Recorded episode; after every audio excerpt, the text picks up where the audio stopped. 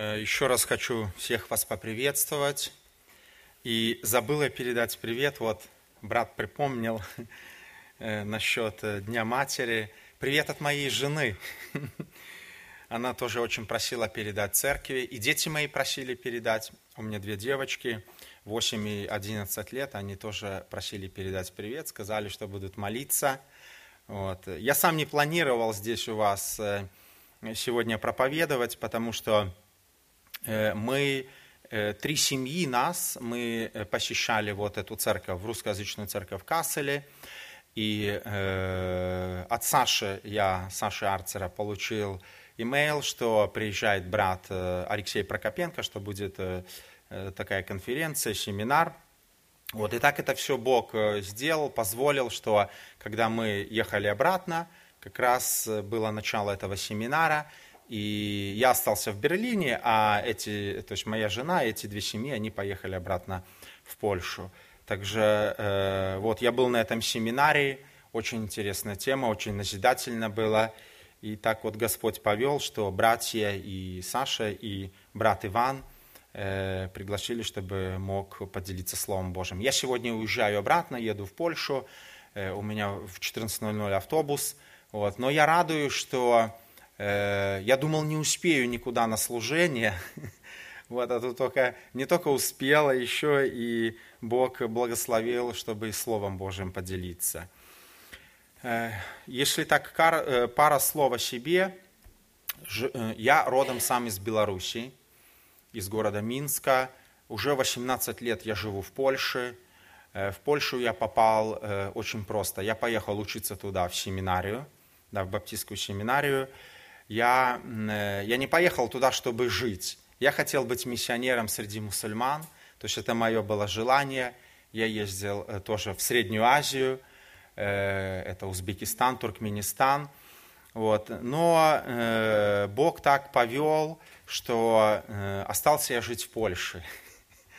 Не уехал я туда, хотя хотел уехать. Когда поженились, мы уже собирались ехать в Марокко и уже все к этому шло, но Бог показал, что ну, Он нас туда не призывает, что наше служение... Еще нет. Еще нет, я не знаю, я же не говорю, я не знаю, да, и она немножко боится, э, если действительно куда-то уехать, и даже боится, если я куда-то еду, э, в какой-то такой регион, молится, вот, и переживает. Но на все воля Божия, Бог э, устроит, Бог поведет, да. И вот так Бог распорядился, что я познакомился с моей женой в Польше вместе. Она, э, она родом из э, Молдавии, из Кишинева. У нее э, мама полячка. Ну, знаете, после войны Сталин поделил границы. Ее семья, она была в Польше, а после войны она оказалась э, вдруг в Советском Союзе. Ну и так там жили. И вот благодаря тому, что у нее мама полячка, она имела возможность уехать учиться Польшу. Вот, и она там окончила учебное заведение. И там мы э, в Польше познакомились, и тоже так интересно мы познакомились. Хотя мы ходили в одну церковь, но познакомились мы в служении. Она всегда была таким ревностным э, христианином, всегда старалась везде помогать, особенно с детьми. И я молился, я хотел трудиться среди мусульман, и в Белостоке мне Бог дал возможность работать среди беженцев – это, были, это после Второй Чеченской войны, и это все чеченцы были. И то есть я ходил к ним в лагерь беженцев, и насколько Бог позволял, э, ходил по комнатам, кто хотел, кто... Это было нелегко, потому что они знали, что я христианин, что я э, помощник пастора в этой церкви, и что я э, проповедую Евангелие, вот, но было, было много, которые хотели послушать то, что хочу сказать. И мы организовали, э, организовали такие занятия для детей. Она тогда не была еще моей женой. И она мне помогала, или я ей помогал, трудно сказать. Э, и вот таким образом мы вместе молились, мы вместе изучали Библию, и мы жили э, в одном таком общежитии при церкви, и мы сидели, но Иногда до двух, до трех часов ночи на нас уже другие косо смотрели, что вы делаете. А мы изучали Библию, мы молились вот об этих людях, и мы хотели, чтобы думали, как этим людям донести Евангелие, чтобы это не было просто социальная работа, знаете, как что-то дать этим детям, да, вот они как беженцы. А наша цель была, чтобы донести Евангелие. И вот таким образом мы все сближались, сближались в служении, потом Бог благословил, и в один прекрасный день я проснулся, и Бог мне открыл глаза, и я увидел, что это моя жена. И я молился, ну это коротко, да, конечно, много можно говорить, и я молился о том, говорю, Господи, если открыл мне глаза, открой ей глаза, потому что мы не смотрели друг на друга, как на мужа и жену, как, э, скажем, как, ну, как девушка, она мне э, не понравилась. И я ей тоже, как со стороны, можно сказать, такой физической, и мы воспринимали друг друга как брата и сестру, как, э, э, как те, которые можем совместно трудиться Господу. И вот я просыпаюсь утром рано, э, сажусь на своей постели, и я уверен, а я молился перед этим, Господь, выбери ты мне жену, а я не хочу выбирать. Я не хочу, я хочу, чтобы это было твое водительство, твоя воля. И мне Бог тогда дал такое внутреннее убеждение, что то, что выберу я, тебе не понравится. И мне это, конечно, тоже не понравилось. Я был как в таком шоке, день прожил, но я говорю, Господь, хорошо, я приму. И вот представьте, я просыпаюсь, у меня такое желание, ой, э, убеждение от Бога. Я думаю, как? Но она же мне не нравилась. Не-не, думаю, э, сидели много, молились, там общались, и это плод каких-то моих воображений. Я, давай молиться, а это желание еще растет, растет, растет. Я говорю, Господи, если ты убеждаешь меня, потому что я знал, как она относилась ко мне, убеди ее. И вы, э, я смотрю, она меня избегает. Но раньше не избегала, мы общались, молились, и она меня избегает, и я ее пригласил к себе в комнату поговорить, и вижу, она приходит, а у нее глаза везде бегают, да. То есть, ну, понятно, что что-то внутри в человеке происходит. Она говорит, э, что я ей сказал, что у меня произошло. Она говорит, Денис, вот, ну, я, я не хочу сказать, что это, это закономерно, что у каждого в жизни так должно быть. В этот же день, в этот же день у нее начались эти изменения. Она тогда была, э, она врач, она тогда была на хирургии, она была э, ассистент э, хирурга, она помогала ему, и ей хирург сказал, что смотря на то, как она ему помогала, она говорит, ты, наверное, влюбилась. Она забывала, он ей говорил делать это, это, это. Она забывала, она, он говорит, ты, наверное, влюбилась. Ну и действительно так было. И так вот Бог соединил и благословил.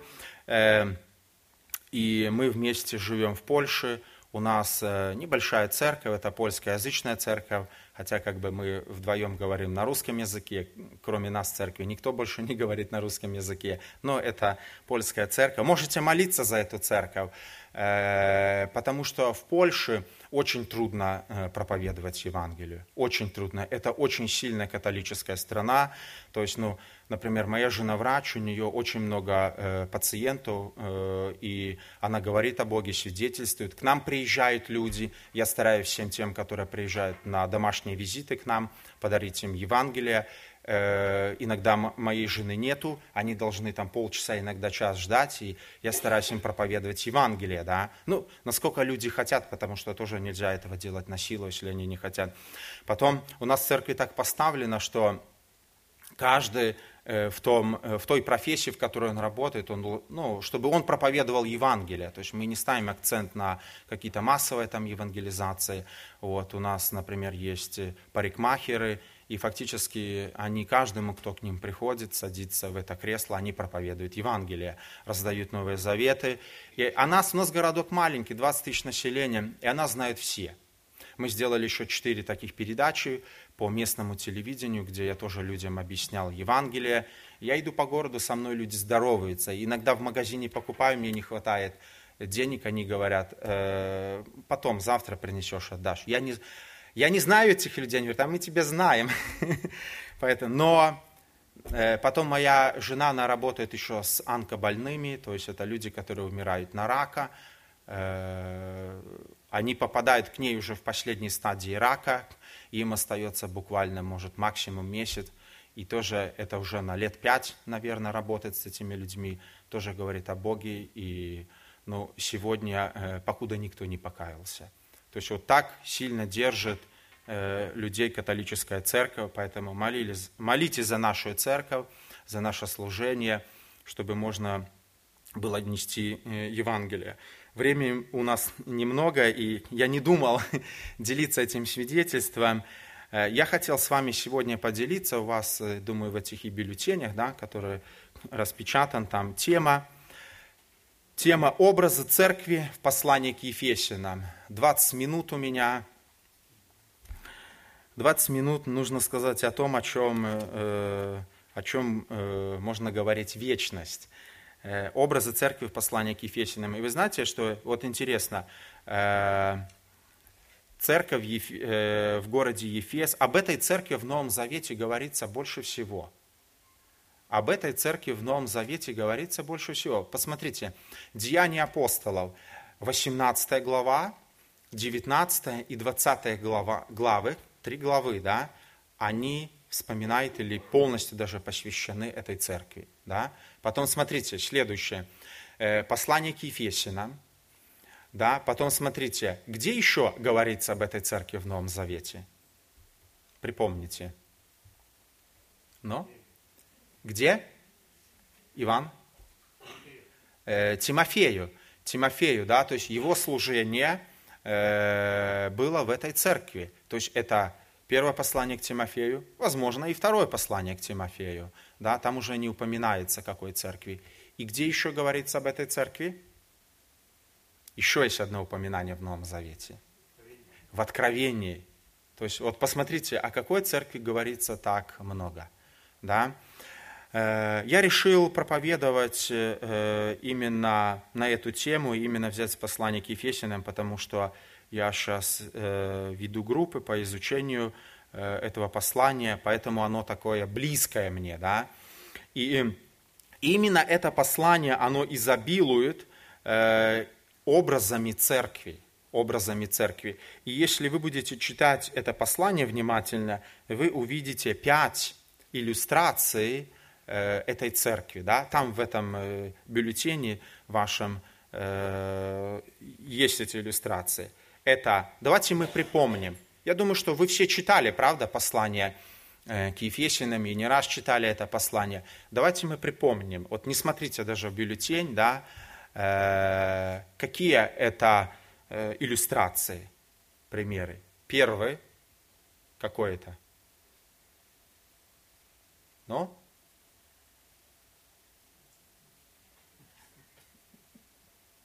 Какой? Ну, говорите, вот что вы помните из этого послания? Первое, он очень распространенный в других посланиях, Павел об этом говорит, да? Он любит сравнивать э, церковь Иисуса Христа с этим образом. Это тело, да, это тело. Э, потом второй, это, может быть, немножко э, будет посложнее, это храм. Третий, это строение или стройка, то есть что-то, что в процессе строения, да, он об этом говорит.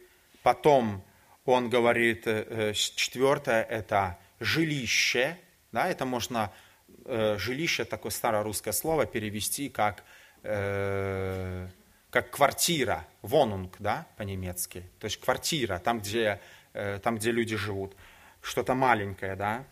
И э, последнее это какой образ, может вы припомните в послании к Ефесянам, очень важный. Он даже связан вот э, с этим праздником, о котором сегодня брат вспоминал, братья вспоминали невеста, то есть брак, взаимоотношения между мужем и, женом, и женой. То есть, смотрите, пять иллюстраций. Зачем даны эти иллюстрации? Чтобы мы глубже поняли эту истину. Да, чтобы мы глубже поняли эту истину.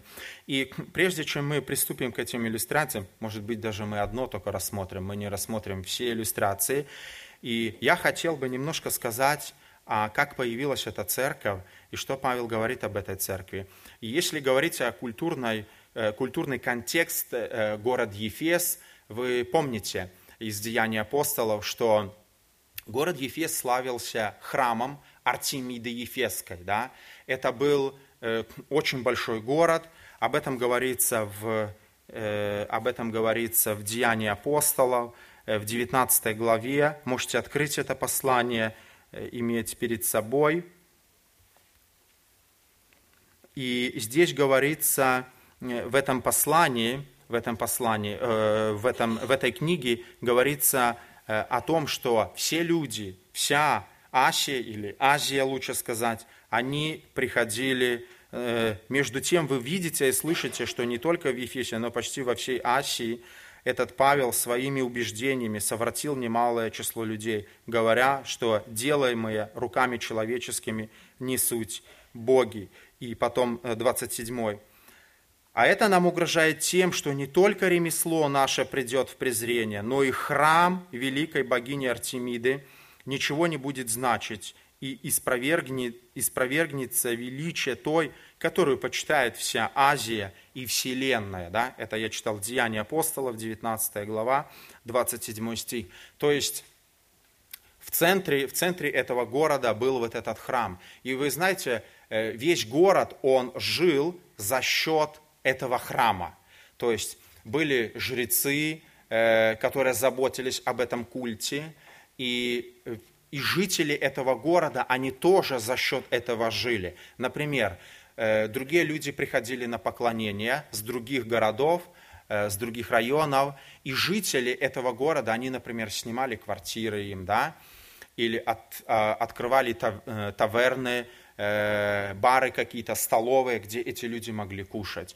Потом все, что продавалось, на базаре это было связано с Артемидой Ефеской, то есть это какие-то изображения, какие-то фигуры, да, какие-то, мы могли бы сказать, брелки, да, люди, амулеты различные. То есть, смотрите, весь город питался от э, вот этого культа Артемиды Ефеской. Э, вот такой этот э, город был. И если э, мы будем читать в Деянии апостола, мы увидим, что э, очень много там было магов и колдунов, написано. Э, многие, с 18 стиха, многие же из уверовавших приходили, исповедуя и открывая дела свои. А из занимавшихся чародейством довольно многие, собрав книги свои, сожгли перед всеми и сложили цены их, и оказалось их на 50 тысяч драхм. То есть это люди, которые занимались колдовством. И это не просто были шарлатаны, да, как э, вроде каких-то там экстрасенсов, э, Кашпировского, а это действительно реальная угроза была. То есть эти люди, они то, что говорили, они делали. Проявлялась огромная сила э, через этих людей. И если подсчитать, тут написано, на 50 тысяч драхм они сожгли вот этих э, книг, связанных э, с колдовством. Э, это где-то 125 лет работы профессионального рабочего. Представьте себе, цена огромная. Но для этих людей, которые уверовали в Иисуса Христа, для них это стало бесценным, они это сожгли. Видите, то есть город оккультный, духи очень сильно действовали в этом городе. И если вы будете читать послание к Ефесянам, вы увидите отпечаток этого в этом послании. В каждой главе Павел что-то говорит о духах, что-то говорит о дьяволе. И посмотрите, в какой книге Павел так раскрывает духовную войну? В Ефесином, да, это как бы э, шестая глава, он говорит о духовной войне, да, там где-то 10 э, стихов он посвящает. Но прежде чем э, говорить в шестой главе, он в каждой главе что-то говорит о духовных силах в каждой главе. Ни в, одной, ни в одном послании Павел столько не говорит о духовной войне, сколько говорит здесь. Почему? Потому что эти люди, верующие, они постоянно жили под реальной угрозой воздействия духовных сил. Понимаете? То есть, почему? Потому что они ударили в заработок, в финансы всех этих людей. Понимаете? И поэтому эти колдуны, эти маги, они могли угрожать им, и люди понимали, что это реальные угрозы, это не просто какие-то э, слова, брошенные на ветер. И Павел очень много говорит о духовных силах. Но, э, но э, если смотреть на это послание, то углубляться в это послание, то, конечно, мы увидим главный предмет обсуждения – это не духовная война, но Павел в этом послании очень часто повторяет такое выражение «во Христе», «во Христе», «во Христе». Никакое другое послание вот это, э, эту фразу так часто не упоминает. А как, а как увидеть главный предмет обсуждения или главную тему послания? Через ключевые слова, да, то есть слова, которые чаще всего повторяются в данном послании. То, что для автора важно, он это будет повторять часто. То, что для нас важно, мы часто повторяем, да, нашим детям. Наши дети говорят, хватит, все. Ну, у меня дочка говорит, папа, все, я понял, я поняла. Ты мне уже сказал 10 раз об этом, да. И вот то же самое делает э, автор каждого послания, да. И во Христе, то что, какую тему Павел хочет раскрыть в этом послании? Это, можете себе записать эту тему. Главная тема этого послания – это моя позиция во Христе. То есть Павел хочет показать, какую позицию церковь занимает во Христе. Понимаете? Какую позицию церковь занимает во Христе. Поэтому тема этого послания – моя позиция во Христе. И вот когда христианин осознает, осознает, какая его позиция во Христе, то он не боится этих колдунов и магов. Потому что Павел начинает с первой главы и показывает, что Христос, Он посажен выше, да, давайте мы откроем это послание, э, будем уже работать с этим посланием. Там написано в первой главе, написано так, э, в 20 стих, 1.20, которого он, э, которую он, то есть силой воздействовал во Христе, воскресив его из мертвых и посадив по правую сторону себя, то есть Бог Отец, на небесах, смотрите, превыше всякого начальства и власти, и силы, и господства, и всякого имени, именуемого не только в всем веке, но и в будущем. И все покорил под ноги его, и поставил его выше всего, главою церкви, которая с тела его, полнота, наполняющего все во всем. Видите, Христос – посажен выше всех вот этих, вот этой иерархии, то есть начальство, власти, сила, господства. А Павел потом показывает э, в шестой главе, это дьявольская иерархия, это дьявол, это его армия, дьявол очень организован, то есть это реальная опасность, об этом говорит вторая глава, что и вас, мертвых по преступлениям и грехам вашим, в которых вы некогда жили, по обычаю мира сего, по воле князя, господствующего в воздухе, духа, действующего ныне в сынах противления, между которыми и вы все, все, без исключения, жили некогда по нашим плотским похотям, исполняя желания плоти и помыслов, и были по природе чадами гнева, как и прочее. Угроза реальная, правда? Дьявол и э, его его, э, можно сказать, служители, его ангелы. И, но церковь, написано дальше, смотрите, э, 2 глава 6 стих, «И воскресил с ним, и посадил на небесах во Христе Иисусе». То есть выше всей вот этой дьявольской иерархии. Мы выше. Понимаете? Мы выше. Весь мир принадлежит дьяволу. Те люди, которые Э, не веруют в Иисуса Христа, не исповедуют Его своим Богом и Спасителем, они в Его власти, они Ему принадлежат, все люди. Представьте себе, это миллиарды, сколько на Земле? По-моему, больше 7 э, миллиардов людей уже живет, да?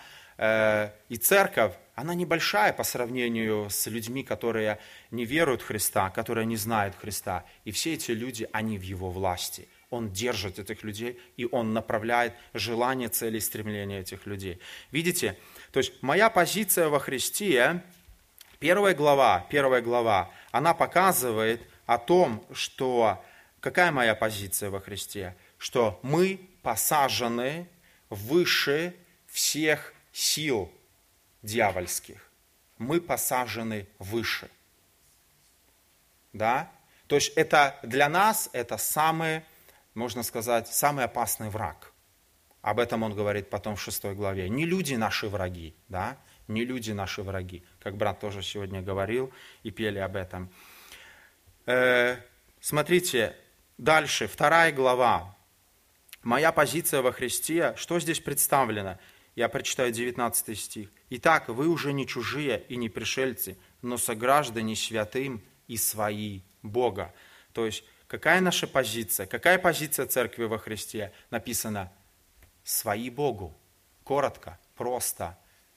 Но это, это глубина. Мы родственники Богу.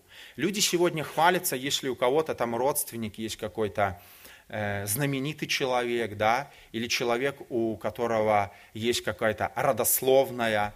А мы, мы родственники Богу, мы его дети.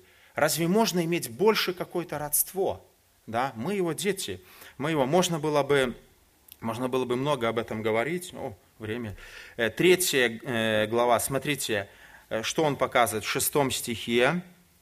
«Чтобы и язычникам быть сонаследниками, составляющими одно тело, и сопричастники обетованиями во Христе Иисусе посредством благовествования». Он говорит, какая наша позиция во Христе? Мы сопричастники обетований. Вот те обетования, которые Бог дал в Слове Божьем, они принадлежат нам – и э, первая глава, третий стих написано, «Благословен Бог и Отец Господа нашего Иисуса Христа, благословивший нас во Христе Иисусе всяким духовным благословением в небесах». Все эти благословения духовные, они принадлежат нам. Да? Почему? Потому что мы в Иисусе Христе. И смотрите, это послание состоит из шести глав. И, и все, вы знаете, все послания Павла, они делятся, грубо говоря, на две части. На доктринальную и практическую. Да? То есть всегда Павел начинает с доктрины, потом приводит к практике, везде. Э, в каждом послании это видно. И здесь Павел сам делит это послание на две части. 1, 3, 4, 6. Смотрите, это деление мы видим, 4 глава, 1 стих. Он говорит, «Итак, я, узник в Господе, умоляю вас поступать достойно звания, в которое вы призваны». Видите? Поступать достойно звания, в которое вы призваны. То есть первых три главы, они раскрывают наше звание, к чему мы призваны. То есть они э, раскрывают нашу позицию в Иисусе Христе. Это звание, которого, которому Бог нас призвал. Не мы сами призвали себя, не мы выбрали, это сделал Бог. Он призвал. Да?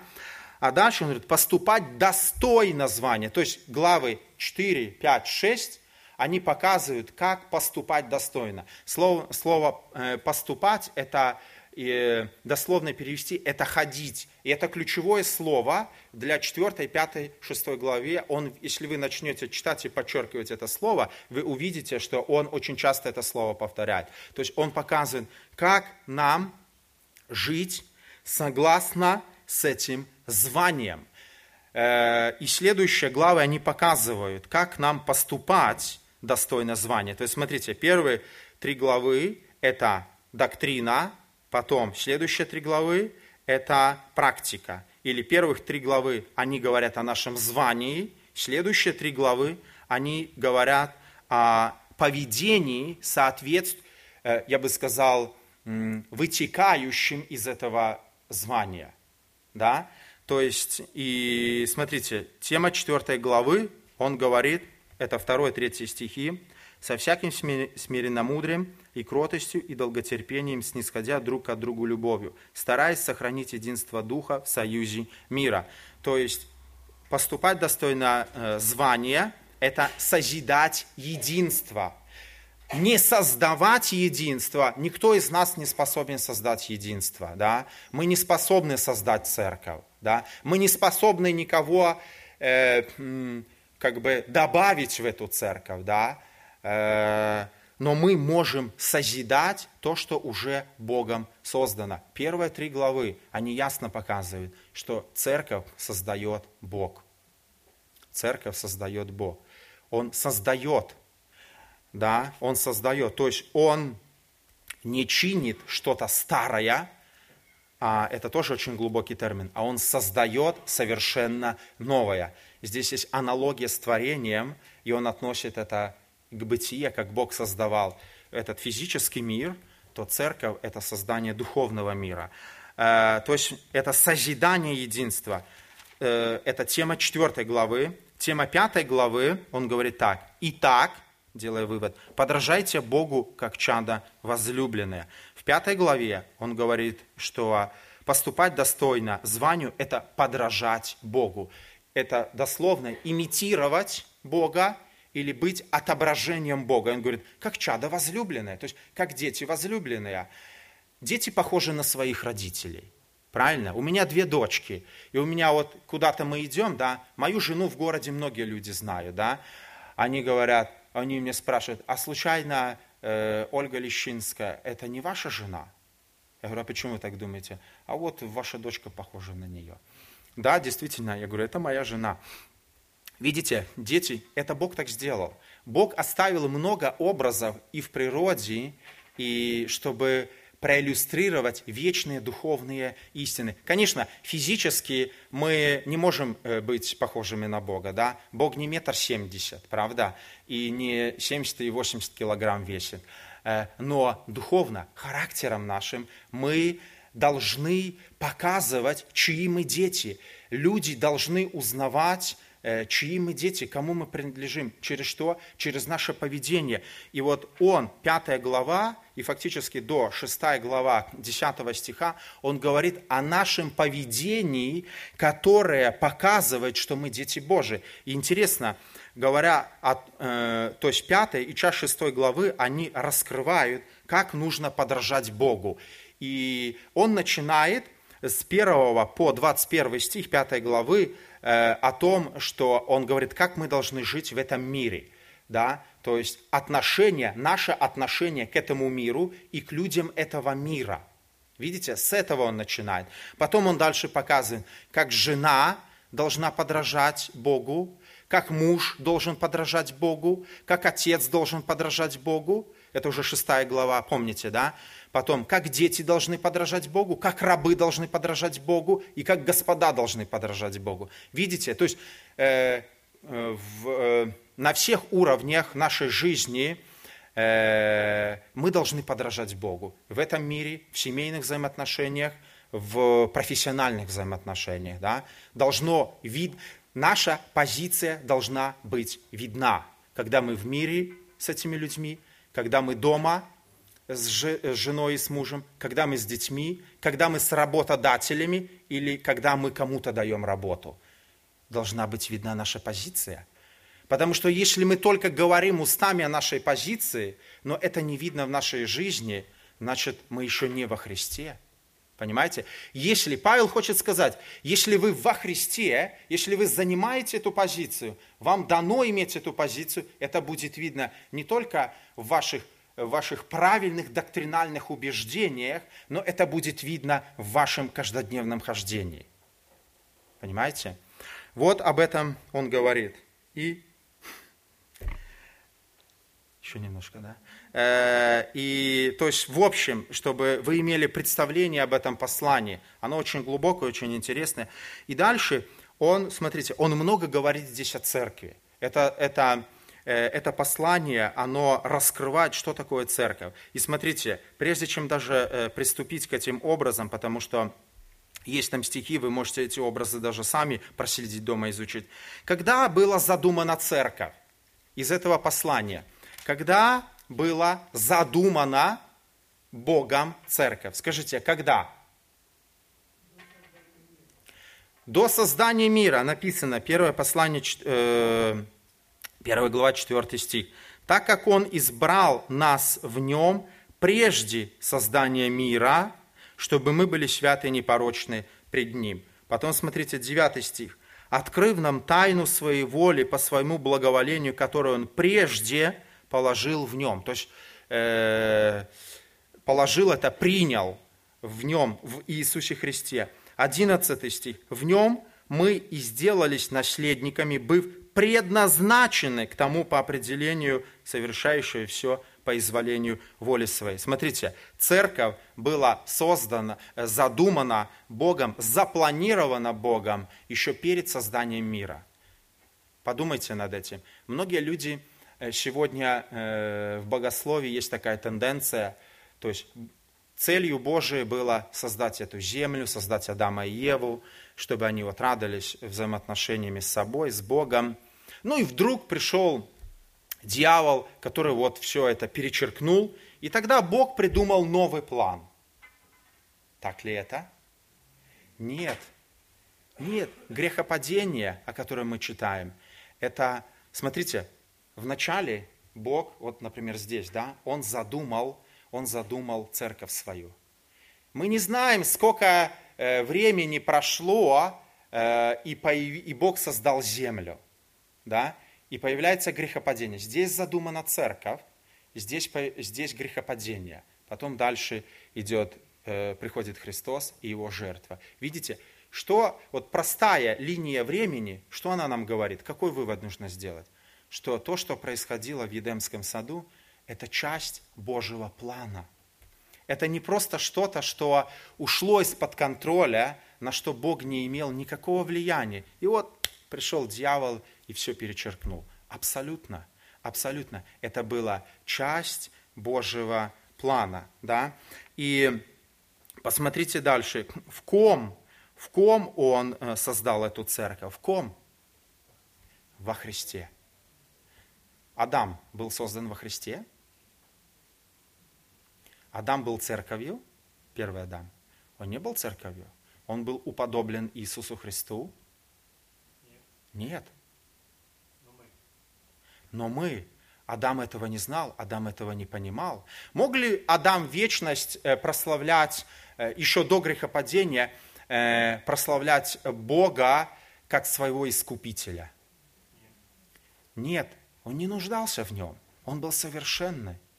Он не нуждался в жертве Иисуса Христа. Правильно? Он был совершенный.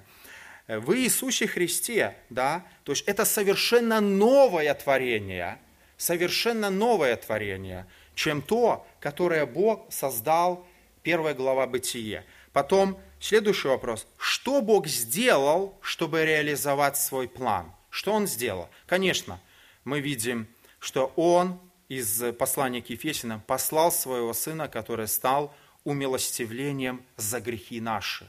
Да? умилостивлением за грехи наши. То есть, и здесь я э, опять проведу э, аналогию с творением. Посмотрите, Бог должен был творить, а не чинить. Да? То есть смотрите, э, что Бог сделал, чтобы реализовать свой план, чтобы появилась церковь, да? Он должен был творить, а не чинить. Сегодня что делают религии? Они чинят старого человека. Они берут э, какие-то э, старые эти мехи, как написано, и хотят какие-то новые, как это по-русски, заплаты, да, положить на это. Понятно, это все разваливается. Они чинят, они берут какие-то заповеди, они хотят облагородить как-то человека. А Бог говорит, не облагораживать нужно, это нужно творить. Сколько Богу понадобилось, ну, понадобилось, может, это неправильное слово, сколько Бог творил физический мир? Шесть дней.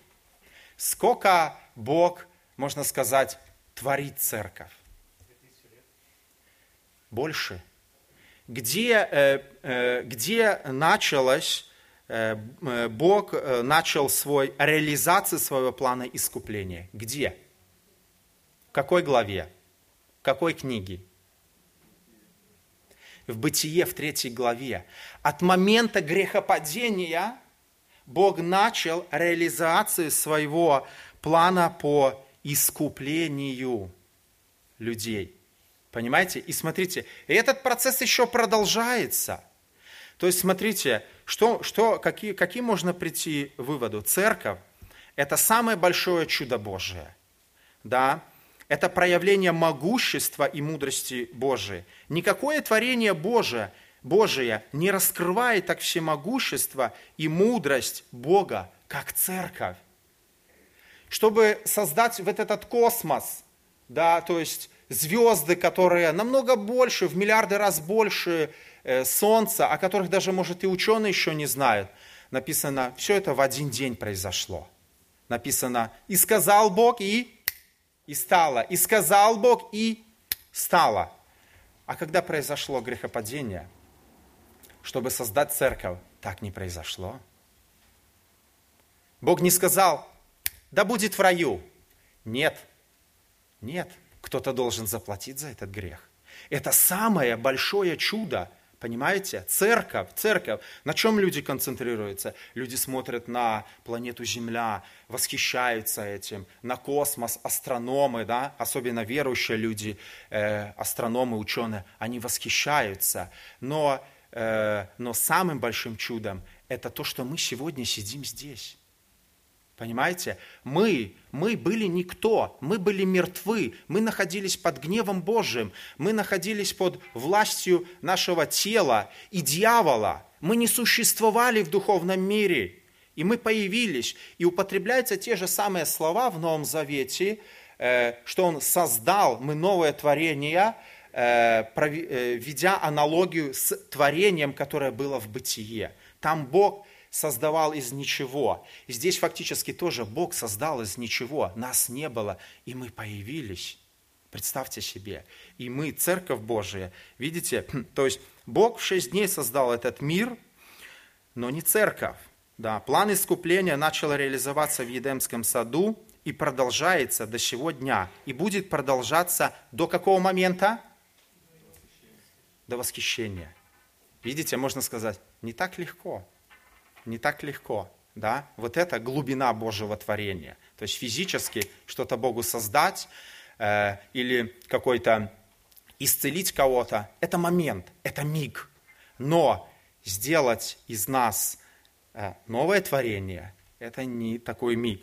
Зачем Бог создал свою церковь? Еще несколько целей. Смотрите, э, первая глава, 6 стих написано. «В похвалу славы благодати своей». То есть первое, чтобы прославить кого? Себя. Чтобы прославить себя. Потом, зачем Бог создал свою церковь? Э, третья глава, 10 стих, очень глубокий стих, мне очень нравится этот стих. «Дабы ныне соделалась известную через церковь начальством и властям на небесах многоразличная премудрость Божия». То есть, чтобы сделать известную на небесах свою многоразличную мудрость. Бог чтобы, смотрите, чтобы э, явить полноту, полноту своей мудрости, Бог создал церковь. Не, не в земном творении Бог объявляет полноту своей мудрости, не в создании космоса, земли Адама и Евы, а в создании церкви. Бог объявляет полноту своей мудрости. Потому что когда человек согрешил, а Бог святой, то есть э, что-то с чем-то э, не, со, э, не состыкается. Помните, когда-то в Советском Союзе атеисты говорили, может ли Бог создать камень, который не поднимет? И вот церковь, образ, можно сказать, это камень, который Бог создал, но который Он и поднял. Понимаете мою мысль? То есть это то есть греховные люди, которые ничего общего с Богом не имеют, и Бог, смотрите, через них хочет, в 10 стихе написано, э, явить начальством и властям на небесах многоразличную премудрость Божию. В контексте Ефесиным начальство и власти это, это дьявольские силы. Да? Ну, может, не только дьявольские силы, может, это и ангелы, которые служат Богу. Но в контексте Ефесиным это тоже дьявольские силы, которые воюют, которые как будто бы хотят разрушить Божий план. А Бог избрал вот это немощное, вот это слабое, чтобы прославить себя. Чем слабее человек, тем больше слава для Господа. Понимаете? Когда я немощен, тогда силен. Вот смотрите, люди думают, что все это создано или существует, да, кто как понимает, кто какой теории придерживается, и что в центре вот этого всего Вселенной кто является? Какие-то люди искусства, образованные, профессора, Эйнштейн, другие, да, которые делают какие-то э, открытия, которые мы не способны даже понять. А Бог показывает, что в центре стоят церковь, а это в основном простые люди. Простые люди, через которые Бог будет прославлен, и через которых э, и дьявол будет посрамлен. Смотрите, простая бабушка, пример дам, которая, может быть, читает по слогам, в школу не ходила, таблицы умножения не знает и, может, даже не знать, что такая есть. Она участвует в духовной войне. И во Христе она побеждает дьявольские силы.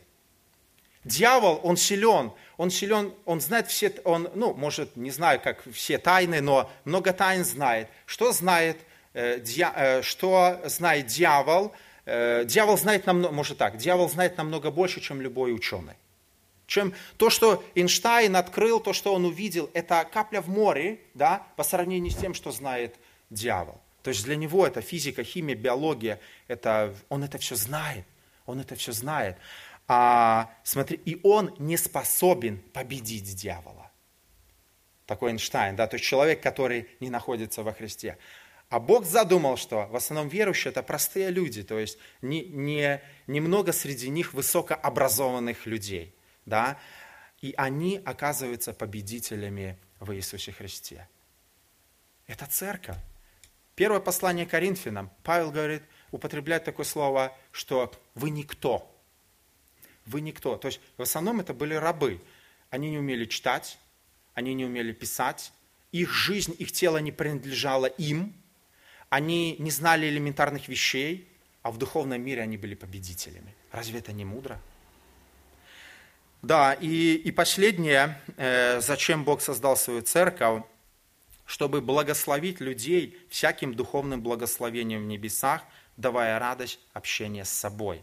Это э, можно об этом прочитать третья глава, я, наверное, уже на этом буду заканчивать, с 14 по 19 стихи.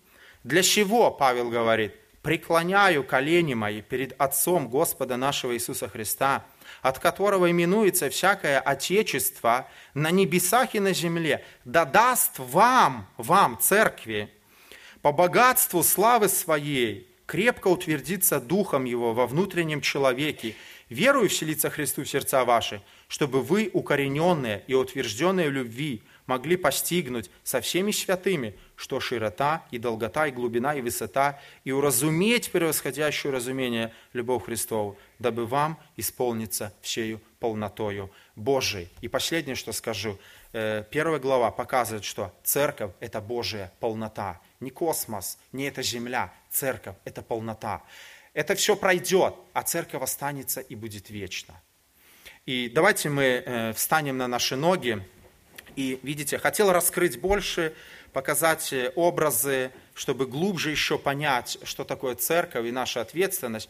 Но э, остановим, да, в следующий раз, может быть, Бог позволит, когда-нибудь буду у вас э, в Берлине, может, братья пригласят, тогда пойдем дальше и раскроем глубже. Но есть за что благодарить Бога, да, что мы здесь, и что мы церковь Иисуса Христа. Если кто-то видит, что он не является этой церковью, написано «покайтесь, призовите, просите Духа Святого, а даст каждому».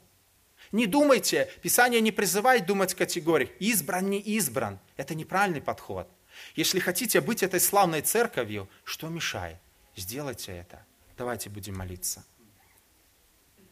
Господь Иисус, я преклоняюсь перед Тобой, как Павел пишет, что когда он заканчивает рассмотрение истины о том, что Ты сделал для нас, какую позицию Ты нам дал иметь в Тебе, он говорит, преклоняю колени и славлю.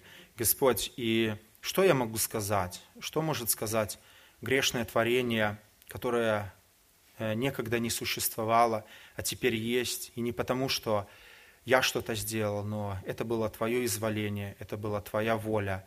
Господь, слава Тебе, славлю, величаю Тебя, Господь. Я понимаю, что я недостойный, никто из нас недостойный. Мы ничем не лучше людей, которые сегодня сидят в каких-то барах, которые убивают других, насилуют других.